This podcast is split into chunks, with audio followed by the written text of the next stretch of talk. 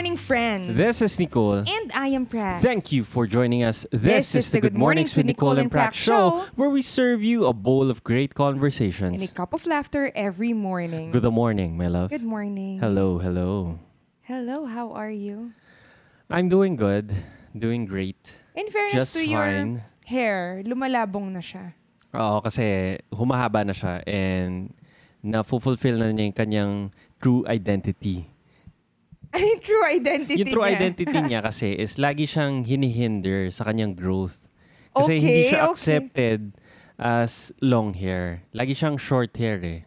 That's why. So ano ba yung true identity ng buhok? Ang true identity niya, ah, hindi siya straight, hindi rin siya curly.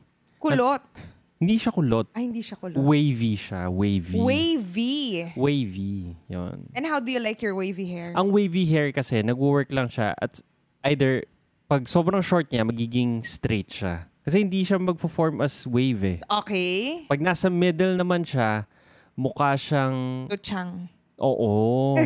Parang hindi niya ma-fulfill yung potential niya. Okay. Pag mahabang mahaba na siya, yun yung maganda siya. So, dumating na ba sa point na mahabang mahaba yung hair mo? Nung ubod, tinry ko siyang pahabain, ayaw niya. So, yun. Hindi, humaba siya, pero, Humaba siya, pero nag-give parang- up siya sa life. Oo. Yung parang tipong- tumigil na siyang humaba. Oo, no? Parang Tama na. nag-stagnate. Parang ganun. Stagnant. Pagod na ako. Pagod na ako magpahaba. So, Alam mo, nung bata ako, pag magpapagupit ako, kinakabahan ako. Kasi may, meron akong belief na pag nagpakupit, nagpagupit ka, matagal humaba ang buhok. As in, kaya parang pag nagpagupit ka, pag mali yung gupit or hi- natatakot kang magpaikli, maging ah, daring sa hairstyle mo or ah, na, mag, na hindi mo kilala yung magugupit, yung kinakabahan ka, tama kaya yung length, yung 1 inch, 2 inches, tatanungin ka. Kasi meron akong thinking na hindi accessible yung pagpapagupit dahil matagal humaba yung hair. And may narinig pa ako na depende daw kung bagay mo yung ano ayun yung maganda yung kamay nung nagka-cut ng hair mo. Parang kung Parang nag-garden halaman ka. yan, no? Oo. Green thumb. Yan. Green thumb. Tama? Green thumb yun sa tawag nila sa Totoo mga yan, yun. no? So, sa barbero, may ano tawag sa thumb ng barbero? Ano? Ay, hindi ko alam. Ay, akala ko alam mo. So, may tawag din doon. Um, hindi, well, hindi ko alam. Wala, wala naman tawag doon. Bagay yung, magaan yung kamay. Ah, magaan yung kamay. Parang dentista, no? Magaan ang kamay ng dentista ko. Di ba? Yan Ayun. yung tawag. Basta magaan yung kamay. And yun lang yung think ko about hair. Pero last, yung recent na gupit ko, nag-try ako ng something new. Diyan sa, dito sa... Ayo, dito sa may Korean town. Ano siya? Legit Koreana. Hindi siya marunong mag-English talaga na maraming English. Parang may allocation lang English. Oo. may baon lang, no? Oo. And habang ginugupitan niya ako, since hindi rin siya ganun nakakaintindi, parang kailangan ko mag-let go. I mean, na-explain ko na siya, sinabi niya, na-gets niya. Kailangan ko mag-let go na na-gets niya. Ah, Kasi tama. the more feel ko na magsalita ako, the more prone na magkamali pa, baka iba yung intindi niya, eh na-gets na nga niya. So, habang uh, ginugupit niya, kinakabahan talaga ako. Pero sinabi ko, wait, o ano, kung magkamali siya, o de, hahaba naman siya ulit. Parang nun ko lang na-realize, siguro dahil 30 years na yung pamumuhay ko, cycle lang naman yung hair na magte-take siya ng time, pero hahaba at hahaba siya. Eh, nung bata ako, feel ko, ilang years pa lang ako nabubuhay, gusto mo marami ka ng hairdo. Siyempre, hindi mo ma-achieve yun kasi nagte-take ng time para humaba ang hair. Mm. Pero hahaba siya. Maghintay ka lang. Yun ang That's sure. very nice. Ayun. About our hair. So I'd like to uh, commend your hair for letting it be itself. Thank you so much for the appreciation of my hair. Okay, so ngayon I am... Wait, before ka magano, kailangan natin mag-promote. oh yes! Munti ka mo nang makalimutan. Munti ka makalimutan. So as a promotion, if you're an avid listener, if this is your first time, we urge you to share this podcast with one friend of yours. Sa Messenger, message mo lang sila, bro, sis, listen to this new podcast that I found. It's the number one daily podcast in the Philippines. So Yes. yun. Sabi mo, it's Good Mornings with Nicole and Prax. And dito, ah, ito yung show kung saan nagdi-discuss kami ng mga meaningful conversations na hindi mo basta-basta makakuha sa kung saan-saan. So yan, yan yung mga tipo ng mga usapan yung parang pag mag sasakay kayo, tas makikisabay ka sa friend mo, tas dalawa lang kayo, tas parang feeling mo lasing kayo, yung ang ang meaningful na mga usapan nyo, bro, masaya ka ba? Para mga ganun ang mga tanong, di ba?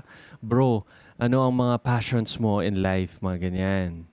So yun, so hopefully if ma-share mo to sa isang friend mo, na pwede rin mag-start kayo ng meaningful na conversation. Kasi yun naman yung goal namin sa show na to, it's to promote na ganito yung mga conversations natin every day na hindi to weird, na hindi to um, kakaiba or something. This is normal. And I think it's worth um, mentioning na dapat ganito tayo nag-uusap kasi feeling ko ito yung mag-nourish sa mga souls natin.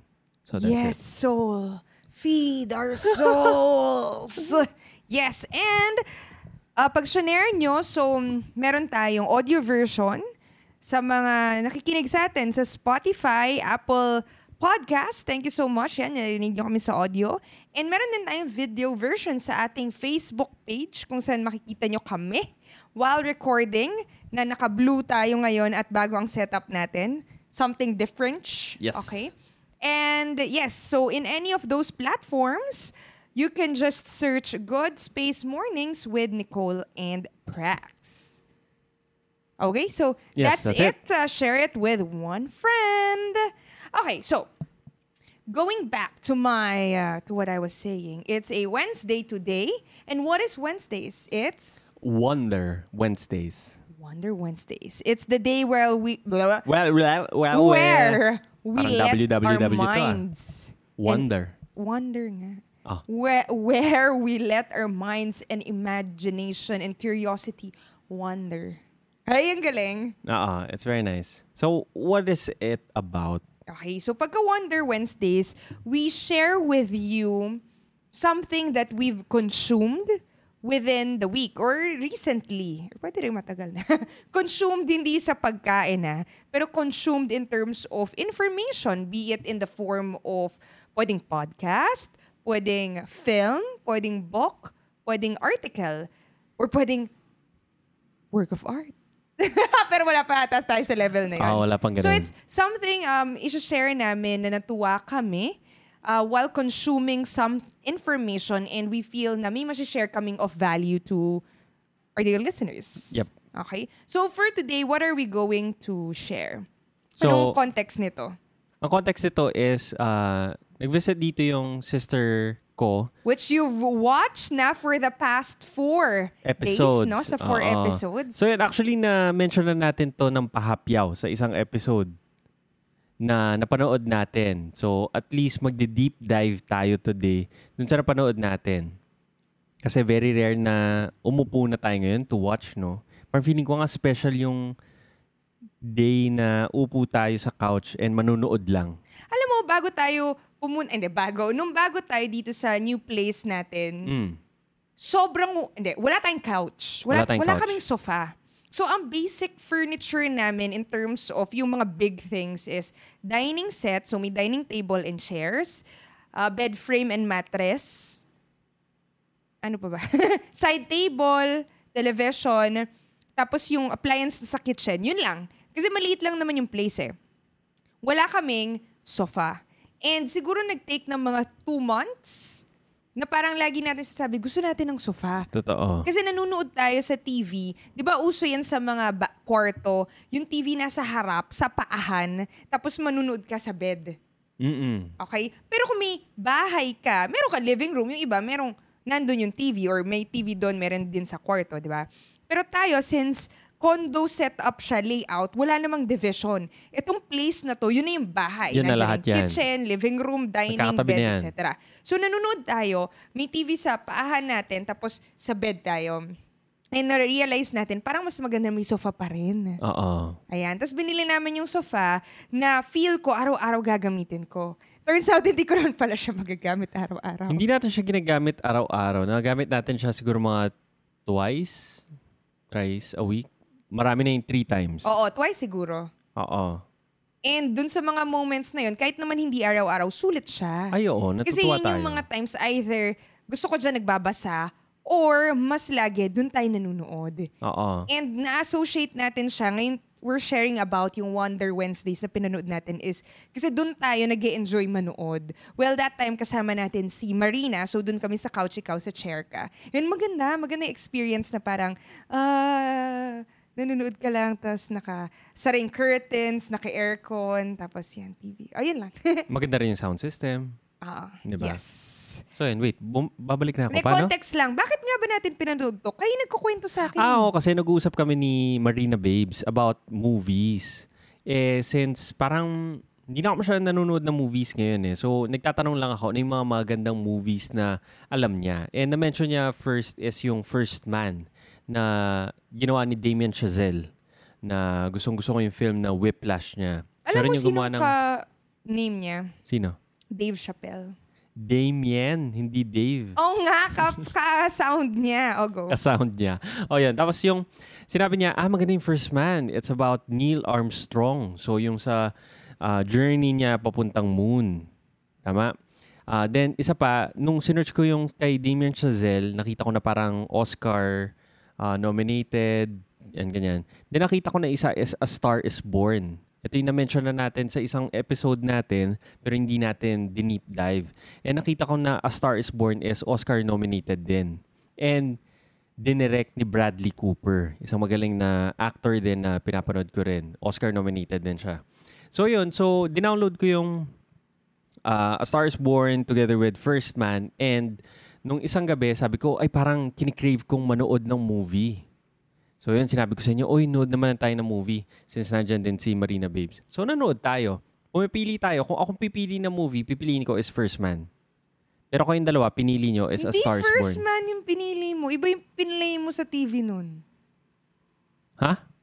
Oo, tapos sabi mo, 10 minutes lang, 10 minutes lang. First Man niya yun. Ah, first man yun? Yes, First Man yan. Ah, okay. ah, First Man yan. So, after nun, pinanood natin is A Star is Born. As it turns out, maganda din pala naman siya. Remake siya ng lumang film. Pero parang yung mga songs hindi sila remake kasi nung binasa ko siya, sinulat pala talaga ni Lady Gaga yung mga songs na yun. so yung, fi- ano yung starring? Bida? Ano ba yung tawag sa bida sa English? Ah, lead. Yung lead, yung lead is si Bradley Cooper, na siya rin yung director, tapos si Lady Gaga. Yung, parang lead actress yung lead. naman. Nagulat ako, nag-act pala siya. First ba niya to? First, ah, ano niya, lead lead role O niya. dati nag, ah, ano na siya? Parang meron siguro siya mga Pero liliit na magaling ano. siya. Ah, mag- oh, magaling nga, magaling. Surprisingly, magaling, siya mag-act. Nagulat ako nung una kasi, sabi ko, ha, bakit? Di ko nga alam yung itsura ni Lady Gaga kasi iba yung itsura niya eh. Iba nga, sabi nga rin ni Babes yun. eh. Sabi niya, "Pa- parang mukhang tao si Lady Gaga. Normal yung itsura niya. Alam mo kasi nating Lady Gaga, yung mga weird na Oo. costumes. And ngayon, as in, tao siya. As in, hindi nga perfect yung itsura niya. Kunwari, nag-start siya as an actress. Feel ko hindi naman siya maganda. I mean, usually, di ba magaganda, kakaiba. Hindi siya Oh, hindi, ganon. hindi, hindi Pero siya. dahil si Lady Gaga siya, and nung nag-perform siya and kumanta siya, ay, ang ganda. Mm-mm. Maganda. Ang babalik lang ako, nakita ko to, 'di ba ngayon nagulat ako na parang normal na tao si Lady Gaga. Meron siyang documentary sa Netflix, yung 5 foot 2. Maganda rin 'yun. Though hindi natin i-delve in, pero do, dun ko na connect da, at that time, yung, kailan may documentary na yun? Last year? Or two years Ay, Hindi, ago? matagal na yun. Oh. Parang So mga years three ago, years pa siguro. uh, three years ago, Three or four, ganyan. makikita mo kung paano niya binuild yung career niya as Lady Gaga and ano yung nafe-feel niya at that time. Which was, meron siyang sense of wanting to be normal. Yung parang wanting to uh, show kung sino siya as a person. Hindi na siya nagtatago sa costumes niya or sa this kind of mga yung mga weird na ginagawa niya. Pero gusto niya magpakita as ako, normal ako. Kaya nun ko lang naalala na, ah, ganun pala yung theme ng documentary na yun, which was three years ago. And ngayon, ang saya kasi ginagawa na niya. Even yung mga songs niya, hindi sila yung mga pop na, uh, yung, Yeah, may pop pa rin. May- meron, May pagka-pop pa rin. pero mas ano siya, country. Mas na-feel mo yung ah, message niya. Nagulat Tama. nga ako na siya yung nagsulat eh. Pero alam ko kasi writer talaga siya. Oo. Ah, So, maganda. And going back dun sa sa Oh, movie. Ano ba yung, movie? Yung ano premise, ba yung premise ng movie ng A Star is Born. Actually, very late na nga tayo sa party kasi last year pa to, sinabi nga natin. Parang October last Hindi year ko pa nga to. alam eh. Hindi ko rin alam eh. Mga nabuhay tayo sa kuweba eh. So, ang premise ng movie... Hindi na kasi if- kami nanonood masyado sa movie house. Ay, wala na. Makakatipid kayo, sobra. Imagine mo, manonood ka sa movie house, gagastos ka, let's say, um, 250 per head. So that's 500 Oh, 500. pesos. Ang Netflix na subscription is, 480? Oh, kung gusto mong one screen, 375 nga lang yung nakita ko last time eh. Hindi, SD nga lang yun. Ah, hindi naman ako particular Standard different. doon. Hindi. Oh, Particular sige, ka doon. Fine. Oo. O di, five, let's say 500, a 500 month. yun. So, marami ka nang mapapanood doon. Totoo. O, mantakin mo yung akin, libre pa from Globe. Meron Ay, akong oo, may coupon libre na nga 6 tayo. months, di ba? Eh, mag end na siya, mantakin mo, meron pa akong pwedeng hiraman ng Netflix. so, libre. Ayun, going back. Going back. Hindi, more than sa mas mura, feeling ko yung time. Kasi yung time, yung Netflix, on demand siya, ako pipili. Akong pipili ng oras, ako pipili akong anong title. While yes, ako, lover pa rin ako ng cinema. Cinema meaning, pupunta ako sa movie house and manunod ako doon. Feeling ko iba pa rin yung ano immersive naman yung experience, experience, feel ko. nun. Oo, Oo. iba pa rin Agree siya. naman. Usually, ang times na pupunta ako sa sinihan, ayan, Oscar season. Papanoorin ko yung mga feeling ko na gusto kong mga nominated Kailan as ba best film. Oscar season? February. January, Ah! February. Oo. Oh, so malapit na pala. Oo, dyan lalabas yung mga magandang films kasi parang inaano nila, hino-hold out muna nila bago nila ilabas. Ganon? So, Hindi, pati so- sa Pilipinas? Hindi, sa atin naman, usually lumabas na yun ng mga November, December, ganyan. Eh, hindi lalabas yun ng December kasi meron tayong MMFF. So, yun. Okay, so January, February, maraming magaganda niya. Usually. Dito sa Philippines. Actually, lumabas sila ng November, December sa US. Then lalabas sila dito ng January, Feb. usually. Oo. Ah, hindi ko alam yun. So, moving on. So, ang premise ng A Star is Born is tungkol to kay, sa isang musician na ang pangalan ay Jackson Maine. Isa siyang, parang ano na siya dun eh, parang well-renowned na siya na country Artist. artist. Then, madidiscover niya yung isang ah, parang booming na songwriter slash ah, struggling musician, si Ali. O yun yung piniplay ni Lady Gaga. So yun, together, uh, i-conquer nila yung music world. Pero, Yes. kahit na ganun, hindi siya all sunshine and rainbows. Meron kasi sila mga issues na dinedeal with. Lalo na si Jackson Maine, isa siyang alcoholic. Oo. So, And then si Lady Gaga naman, ah, kahit na nasa kanya na yung talent, hindi pa rin siya sumisikat. Nag-work, ang, ang ano nun, ang start, nag-work siya as ah, waitress no, sa mga events or parties. Yan. Ganon. And then, maganda, hindi natin sasabihin yung ending, no? Ay, hindi. Oh, hindi natin sasabihin yung ending, pero sobrang, dun sa ending, ah, kill me now. Sobrang, Sinabi mo na eh. kill me, ako. Mm. Oo nga. Parang, ah, sakit. Bakit? Okay. So, if kamukha nyo, if kamukha nyo kami na galing kayo sa kuweba, yan, Hindi ko panoorin gets. nyo. Okay. Basta hindi namin sinabing ending. O, go. If, if napanood nyo na, I'm sure matatawa na kayo. Okay. okay. Jirits! Oo. Medyo Ayoko yung, na-jirit siya. ayoko yung mga nag-spoiler. Hindi naman Sa ako totoo lang. nag-spoiler eh. Okay. Sige, anyway, moving on. go. Ano yung mga nakuha natin sa movie na yon? Ano yung mga takeaways lessons, natin? no? Ano yung mga lessons to be learned? Ay, ako meron. I'll go. Di, gusto ko yung lesson ko. I'll go. Ito kasi, si Bebe, sobrang mahilig siya to read about the film right after kung nagustuhan niya Ayo, yung film. after, eto ah, after ko mapanood ng isang film, as in magtitake ako ng 30 minutes to an hour pa. Sure After. yun. As in, hindi siya, as in sure, makikita mo na siya after manood, nasa laptop na siya, nagbabasa na. Tapos, ikaw hindi mo mapapansin. May ginagawa ka, umihi ka, ganyan, kung anong ginagawa mo. Tapos mamaya-maya, huy, alam mo ba, ganyan, ganyan, ganyan. Ah, so, oo. nagsasabi na siya ng mga FYIs niya. Para mga trivia. Oo, mga trivia. And dun ka mas may in love sa movie more dahil alam mo yung story behind it. Pero bago yon feel ko, start muna natin dun sa movie itself. Ano ba yung mga nagustuhan natin? Ah, ang isang gusto ko ah, is yung country music. Sabi ko nga, isa yan sa isang pinaka-popular na genre of music sa US. Parang sinasamba yung mga country artist na yan. So, more than pop, pero syempre pop, yun yung pinakasikat eh, kaya nga pop eh, popular. Or more than rap, R&B, blues, alam natin yan, yung mga sikat yan eh, di ba? Sa atin, jazz, pero hindi Ano yung sikat. blues? Anong blues? Ano yung blue? R&B blues? Ah, ang R&B is rhythm and blues. So, Ah, example nanggagaling ng siya sa kanta. blues. Ang blues is yung mas may may mga para may yung way of singing ata nila. Ah. Parang may woo, parang may mga vocalization pa, parang may mga Alam mo sinong taong nag-ano sa utak ko pag sabi yung rhythm and blues? sino? Si JR. Oh, yan, oh. 'Di ba may pag kumanta si JR, may mga may mga kulot-kulot pa sa dulo, mga Example ganyan. nga ng kanta niya. Ah, ano pa mga Wala sikat na kanta maisip niya? ngayon. Oh, wala akong maisip na O magandang basta kanta si niya. JR, tama. Basta si JR, oo. Or ma- kunwari, Neo. R&B. Example. Oo, pero yan may rhythm na siya. May may pagka ano na, rhythmic na yung mga kanta. Pero ang blues, ah, alisin mo yung rhythm na yon. Para magma Hindi ako masyad, hindi ako music ano eh. Okay. Pero anyway, moving on, isa sa pinakasikat na genre ang country. Pero alam natin, let's say sa Philippines, hindi naman tayo su- hindi tayo sumasamba sa mga country ar- artist. Ah, pero I'm sure kilala niyo yung mga ilang sikat na country musicians nila. Taylor Swift. Nag-start siya as a country musician. Tama? Nagulat nga ako, sinabi mo, ganun. eh. Oo, si Miley Cyrus. Country, sikat na country musician yung dad niya. And siya rin. Diba? Kaya yung accent din ni Miley Cyrus may pagka-southern din pag nagsalita siya.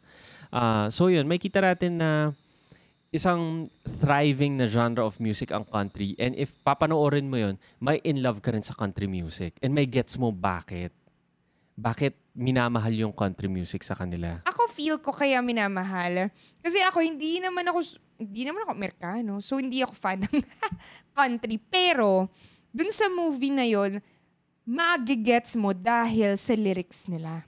Totoo. Parang dun sa country music, kasi ganun yung medyo vibe ng mga kanta nila.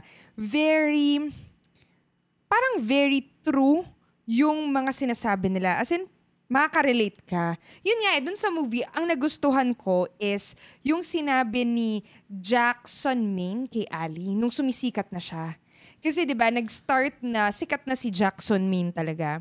And then si Ali, tinulungan, parang inopen up ni Jackson yung opportunity sa kanya. Ah. Parang sinama niya sa Sinasama niya sa mga fame show. niya. Pinapakanta niya ng mga original songs niya. Oo, sa mga concert, papakantahin niya bigla si Ali na walang pasabi-sabi, basta kakanta lang siya. It's parang surprise. Surprise. Pero alam niya, confident siya kay Ali dahil nakita niya siya mag-perform. Hindi Oo. naman, kumanta ka dito, hindi ka marunong. Hindi, alam niya yung cap- capability Capacity. niya, yung capacity. So, yon And then, eventually, na-discover din si Ali. I mean, nagkaroon siya ng opportunity to build her own career. And nung nandun na sa height na mm, binibuild niya, ang sinabi ni, anong pangalan nito? Jackson. Jackson Min. Kasi nakikita niya si Ali, ang na, nagustuhan niya is songwriter siya. Natuwa, parang feel ko nagka-connect sila, country singer, songwriter, na, ah, nagigets ko yung mga lyrics mo. Feel ko dun siya na ano eh, sinabi niya songwriter ka, parang sinasabi mo yung nafe-feel mo, sinasabi mo yung totoo through your songs, di ba? And yun yung mga unang songs ni Ali hanggang dumating sa point na nagkaroon na siya ng manager, etc. Nung one time na nagre-record siya, yung kanta niya, parang tatlo na lang yung lyrics. Tatlong words Tatlong na lang words yung na lang yung lyrics. lyrics na paulit-ulit sa buong kanta. Ano ba yun? Do that, do that, do that, Do that, do that, do do that, do that, yeah, do that. Don't, don't do that, that. Basta do that na iba-iba lang yung Oo. yung sound, yung melody. Pero, in fairness, feel ko, patok siya, which is same. Kunwari, isipin Sa mga mo pop yung music, ganun naman talaga. pop music. Parang nag-ilang, ilan lang yung mga, Yung mga words. ano yung mga ganyang kanta? Marami, marami. Marami, no? O kaya dami. minsan lyrics lang na maganda sila in terms of, okay, sige. Pero ang difference nito kasi, may kita mo yung stark contrast. Ah, si Lady Gaga, kumakanta ng do that, do that, do that. Pero ngayon may dance step na. May performance level na, ganyan. Oo, iba na yung itsura Oo, niya. glammed up na siya. Iba Correct. na yung set design, iba na yung ganyan. As kum- as ah, ang laki ng contrast na pag makita mo yung concert nila ni Jackson Maine, as in nagigitara lang sila, nagpapiano lang sila, and kumakanta lang sila. And may sinasabi sila sa kanta nila, hindi do that, do that, do that lang. Oo. Oo. Pero walang sa sa concert nila ni Jackson, walang sumasayaw na choreograph, walang magandang costume, walang magandang set design. Wala. Oo. So makita mo yung contrast na yun. O yun. So, ang gusto ko dun sa sinabi ni Jackson Maine sa kanya is kinausap niya. Sabi niya, um, parang magigilty ako if mamatay ako or something na hindi ko to sinasabi sa'yo. Parang may ganun siya. And binulungan niya na parang, hindi verbatim eh, parang, O sige, ano lang yung... ang message ano na nakuha ko, be true to what you have to say or say what you have to say. Parang be yourself. Meaning, alam niya na artist si Ali, si Lady Gaga, di ba? And alam din, kasi sikat na siya eh, alam niya na sa industry na yon maramit marami na magkocontrol sa career mo. Tutulong sila for the good of pwedeng ikaw or pwedeng yung company nila or pwedeng sila. Kasi it's a big uh, thing, di ba? And nandun ka sa sumisikat ka. So parang feel ko, pinapa-alalahanan lang niya si Lady Gaga na, okay, ito yung mangyayari, um, pwedeng mag-cater ka sa gusto ng mga mass- masses na, okay, popular music, or may isa rin route na magiging true ka pa rin sa sasabihin mo. Parang feel ko lang, sinasabi niya, wag mo kakalimutan kung ano yung gusto mong sabihin. Yun yung sinasabi niya. eh. Ang ganda kasi parang makaka-resonate ka, hindi lang as an artist, pero as a person na maraming titingin sa'yo, maraming mag-judge, pwedeng i-please mo lahat ng tao within your circle. Pero ikaw ba talaga yun? Parang say what you have to say. Parang yun yung sinasabi niya. Dahil naniniwala siya na si Ali, kilala niya yung sarili niya, alam niya yung mga gusto niyang sabihin. Pero ang tanong, sasabihin pa rin ba niya yan? Considering na nandun na siya sa um, limelight and ito yung ini-expect sa kanya. So, yun yung gusto kong message. Actually, may isang sinabi rin siya na nakalimutan ko na kung aling eksena to. Ang sinabi niya, nung si Jackson Maine, kung paano rin siya nagsusulat, sabi niya, may time na gusto kong magsulat for thousands of people na yung makaka-resonate sila sa akin. Pero sabi niya, in the end, nalaman ko ang secret, hindi ko alam, hindi rin to verbatim, na ang secret sa songwriting is sumulat lang siya para sa isang tao. And kailangan mong kausapin yon sa truest sense, yung isang taong yon Mapa yung partner mo man yan or ganyan, or yung sarili mo. Parang ganon. So yun, mag- magandang ano din yun, message yun. Feeling ko nga, hindi lang sa hindi lang sa music yun, pero applicable din yun. Let's say kahit nasa business, kung entrepreneur ka, instead of parang tinatry mo na, eto, isang magandang impeto sa isang business is problema mo yun mismo. Sinusolve mo yung sarili mong problema. Kaya ang daming mga successful na business owners, pag tinatanong sila sa how I built this, bakit nila ginawa yun? Kasi sinasabi nila, I'm scratching my own itch. Sariling problema ko rin to. Parang ganun. So I'm sure maraming ah, makaka-resonate dito kasi ako mismo pinagdadaanan ko siya. So yun. So Lagi magandang ko lesson yun. naririnig yun kay Tim Ferriss. Oo. No? Yung mga projects niya, parang scratching my own itch. Nagsisimula. Dahil problema ko siya, susolution ko, ko siya. Since may problem, I may need, problem, and solution, parang, ah, m- I'm sure, ah, meron ding ibang tao na namumblema na ganito. Parang ganon. Tama. Ayun. And going back dun sa naman sa kwento ko about you, na nag, ano yun? Internet, nag-research ka about the story of the film. Oh my gosh, ito yung sobrang nagulat ako. Which one? Kasi si Bradley Cooper, di naman talaga yun kumakanta. Ay, oo. As in, nagulat ako na kumakanta siya. Sabi ko pa, Hindi, this baka, baka kumakanta siya, pero wala siyang album, professional... hindi siya as a career. Alam mo Oo. siya as an actor. Pwede kumakanta siya like Pwede me. kumakanta siya sa... sa CR. Oo. Kunwari ako, kumakanta ako dito. Tama, pero wala siyang parang...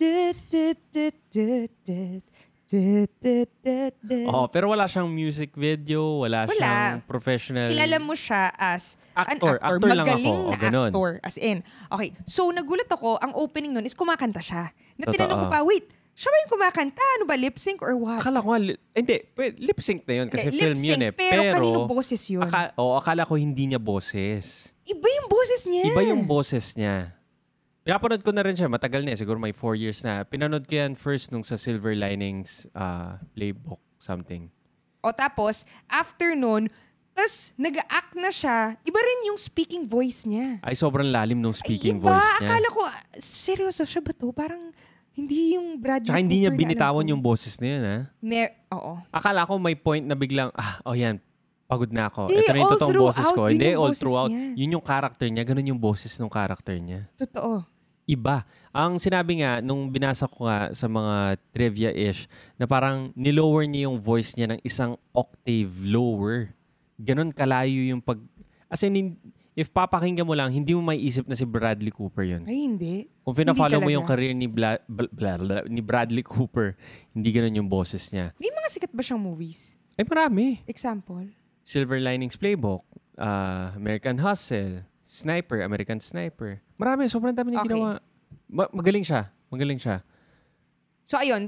M- So, di ba, sinabi ni Nicole is, binaba niya ng one octave lower. And imagine, kunwari, artista. Ang nakikita ko lang kasi sa isang artista is yung event, which is Event yung na. movie. Parang nagawa niya to. Wow! Box office! Sumweldo siya ng millions of dollars. Ay, nakikita mo lang siya. Yung pag nanonood ka ng mga showbiz sa state, di ba, naglalakad sila, social, meron silang shades, nakakap, tapos meron silang Starbucks. Saya naman, gusto ko ganun din ako. Sige, shades, Starbucks cap, ganyan. Parang feel mo, social lang, ay, ang ganda ng sasakyan niya. I'm sure nakatira siya sa mansyon, ganyan-ganyan. Pero ang hindi natin nakikita is yung process behind it. Nagulat ako na it took him what? One year. one year to get his voice down to an octave lower and to feel ko to be confident to sing like that. So ang ginawa pala niya, nagigitara siya doon. Ang Oo ganda. I mean, nagpapiano pa siya. eh. oo, oo. Totoo. So anong ginawa niya dun sa one year na yun? Doon sa one year na yun, ang sabi niya, nag-hire siya ng dialect coach. As in, finline niya yung dialect coach na yun over to LA para turuan siya. Five days a week, four hours a day. My goodness, trabaho yun, di ba? Imagine mo yung dedication sa craft ng acting and para makuha yun lang yung character niya. Kasi I'm sure hindi lang naman yung dialect na yun, ang dami mo pang kailangan pag-aralan. Especially director siya, ang daming facets ng filmmaking na kailangan niya ayusin. Hindi lang acting, isang part lang yun. One year. Pero one year, dinedicate niya yung sarili niya para i-lower niya lang yung voice niya. Galing. As Isipin mo yun, no? Ang ganda. Kasi may isip mo, ay mga artista pupunta lang yan pag shooting na ah, take one, take two, kahit ilang take pa yan, ganyan. Pero hindi. Hindi, Makikita mo na may preparation behind. Speaking of um, work ethic as an actor, dun ko rin naalala si Bohemian Rhapsody. Ah, Rami Malek. Yun. Di ba nanalo din siya ng Ah, best, actor, sa Golden Globes. Sa Golden Globes. Pero still, makikita mo naman na tinraining din niya yon Oo, totoo. pagkanta, pag-act ng ganun, di ba? Tapos, kinukwento mo na si Bradley Cooper. Ay, oo. Naalala mo na? Oo. O sige, kwento mo si na. Bradley Cooper. Kasi may time, di ba, nag-aral ako ng acting. Na matagal din yun. Para mga 3 to 4 years ako nag-aral ng acting. Naging addict talaga ako sa craft ng acting.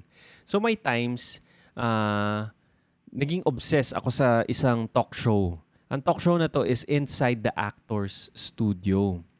Ah, panoorin yun if mga acting or cinema files din kayo. Mahilig kayo sa mga films. Ako sasabihin ko, kahit na creative, kung creative kayo, meaning into art siya, feel ko kahit photography.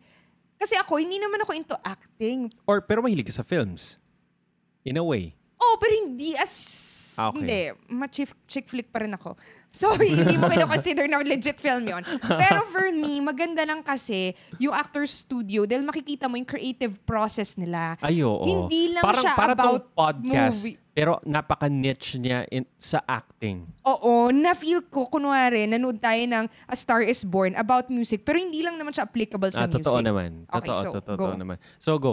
So, dati nakita ko, pinapanood ko yung Inside the Actor Studio. Matagal na tong show na to. Matagal na matagal na. May 10 years na. More than. Oh, wow. More than. Decades na to. So, manonood ka, doon mo makikita na parang may mga ilang episodes doon, makikita mo si Bradley Cooper. Nandun lang siya sa likod. Student siya sa New York Film Academy. And makikita mo, nagtatanong siya sa mga actors up to a point na papanoorin mo na yung interview ni Bradley Cooper na ngayon, hindi na siya nasa audience pero nakaupo na siya, ini-interview na siya.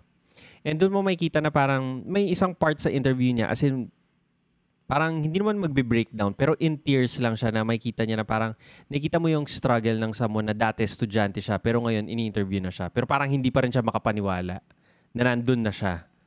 So yun. So isang isang magandang ano din, parang inspiring story din na parang lahat magsa-start somewhere. And kailangan mo is hard work, dedication sa craft nga na hindi lang siya iaabot sa iyo kasi I'm sure nag-aral siya sa New York Film Academy. Nag-audition siya ng ilang times na nag-practice pa rin siya continuously. And even ngayon na considered na siya as parang talagang leading actor talaga siya na makakabenta siya ng mga box office and ganyan, na makikita mo, hindi pa rin niya tinitake yun for granted, na talaga mag-aaral pa rin talaga siya. So, yun. Ayun. Ganda. Galing, no? Nung, si, nung, kasi pinag-usapan na natin to kahapon, yung kinukwento mo siya ulit, parang namumove ako, na parang, ang ganda. Po, may, may, may pag-asa. Hindi, parang feel ko process lang talaga siya. Process siya. Kailangan yun lang lang- talaga yun. to stick to to one thing and just do the work. As in, process, keep improving. Process siya. Pero lahat tayo, alam natin, hindi as attractive ang process. Kasi may isang part din doon, kakausapin siya ng tatay niya. Kausap niya yung mga barkada niya. Tatay ni Ali to. Sa Tas sabi movie na niya, to, oh, ah. Sa movie to, sabi niya, ah, kasi alam niya, musician yung anak niya. Sasabihin niya sa mga friends niya, pero narinig ni Ali. Alam mo yung mga musicians na yan, hindi importante kung magaling ka. Kung ikaw yung pinakamagaling. Kahit na pinakamagaling ka, hindi importante yan, sabi niya. Kasi si tatay niya, idol na idol niya si Frank Sinatra. Tapos sabi niya, alam mo ba si Frank, ganyan? Hindi naman yan yung pinakamagaling na singer eh. Hindi yan ang pinakamagaling na ah, crooner, yun yung word niya. Pero siya ang sisikat. So yun. So parang ang sinasabi niya, mixture of luck, mixture of ganyan, and hard work and stuff na maabot mo yung mga dreams mo. Ganda. So yun. It's very nice. Yes, na parang, Parang- tama. Parang feeling ko, 'di ba, sinasabi nasa nung isang araw din pinag-usapan din natin yung talent. Ayoko maniwala na may talent kasi by by the pag inisip mo na, the moment na inisip mo na talent, ta- talented ka and ikaw yung pinakamagaling, magsa-stop na yung growth mo. True. Or the moment na inisip mo na, hindi ako talented, hindi ako born with this. Mm. Ayaw mo na rin gawin. Din Oo, yun. self-defeating Never din. ka na naniwala na kaya mo, never mo siya magagawa. Mm-mm. Ganda. Totoo. Okay? I think that's a good way to end this Yes, episode. totoo. Something for us, every one of us to ponder on and apply yung mga thinkings and lessons na yan. Okay? So, thank you so much guys for listening. If umabot kayo dito, wow, okay. Don't forget to share this with a friend, just one friend na mag enjoy dito and uh, eventually you'll be able to discuss with yung mga, kunwari, ito movie na to after nyo mapanood or kung napanood nyo na or anything. Okay? O sige, that's it guys. See you again on the next episode tomorrow. Bye-bye. Bye.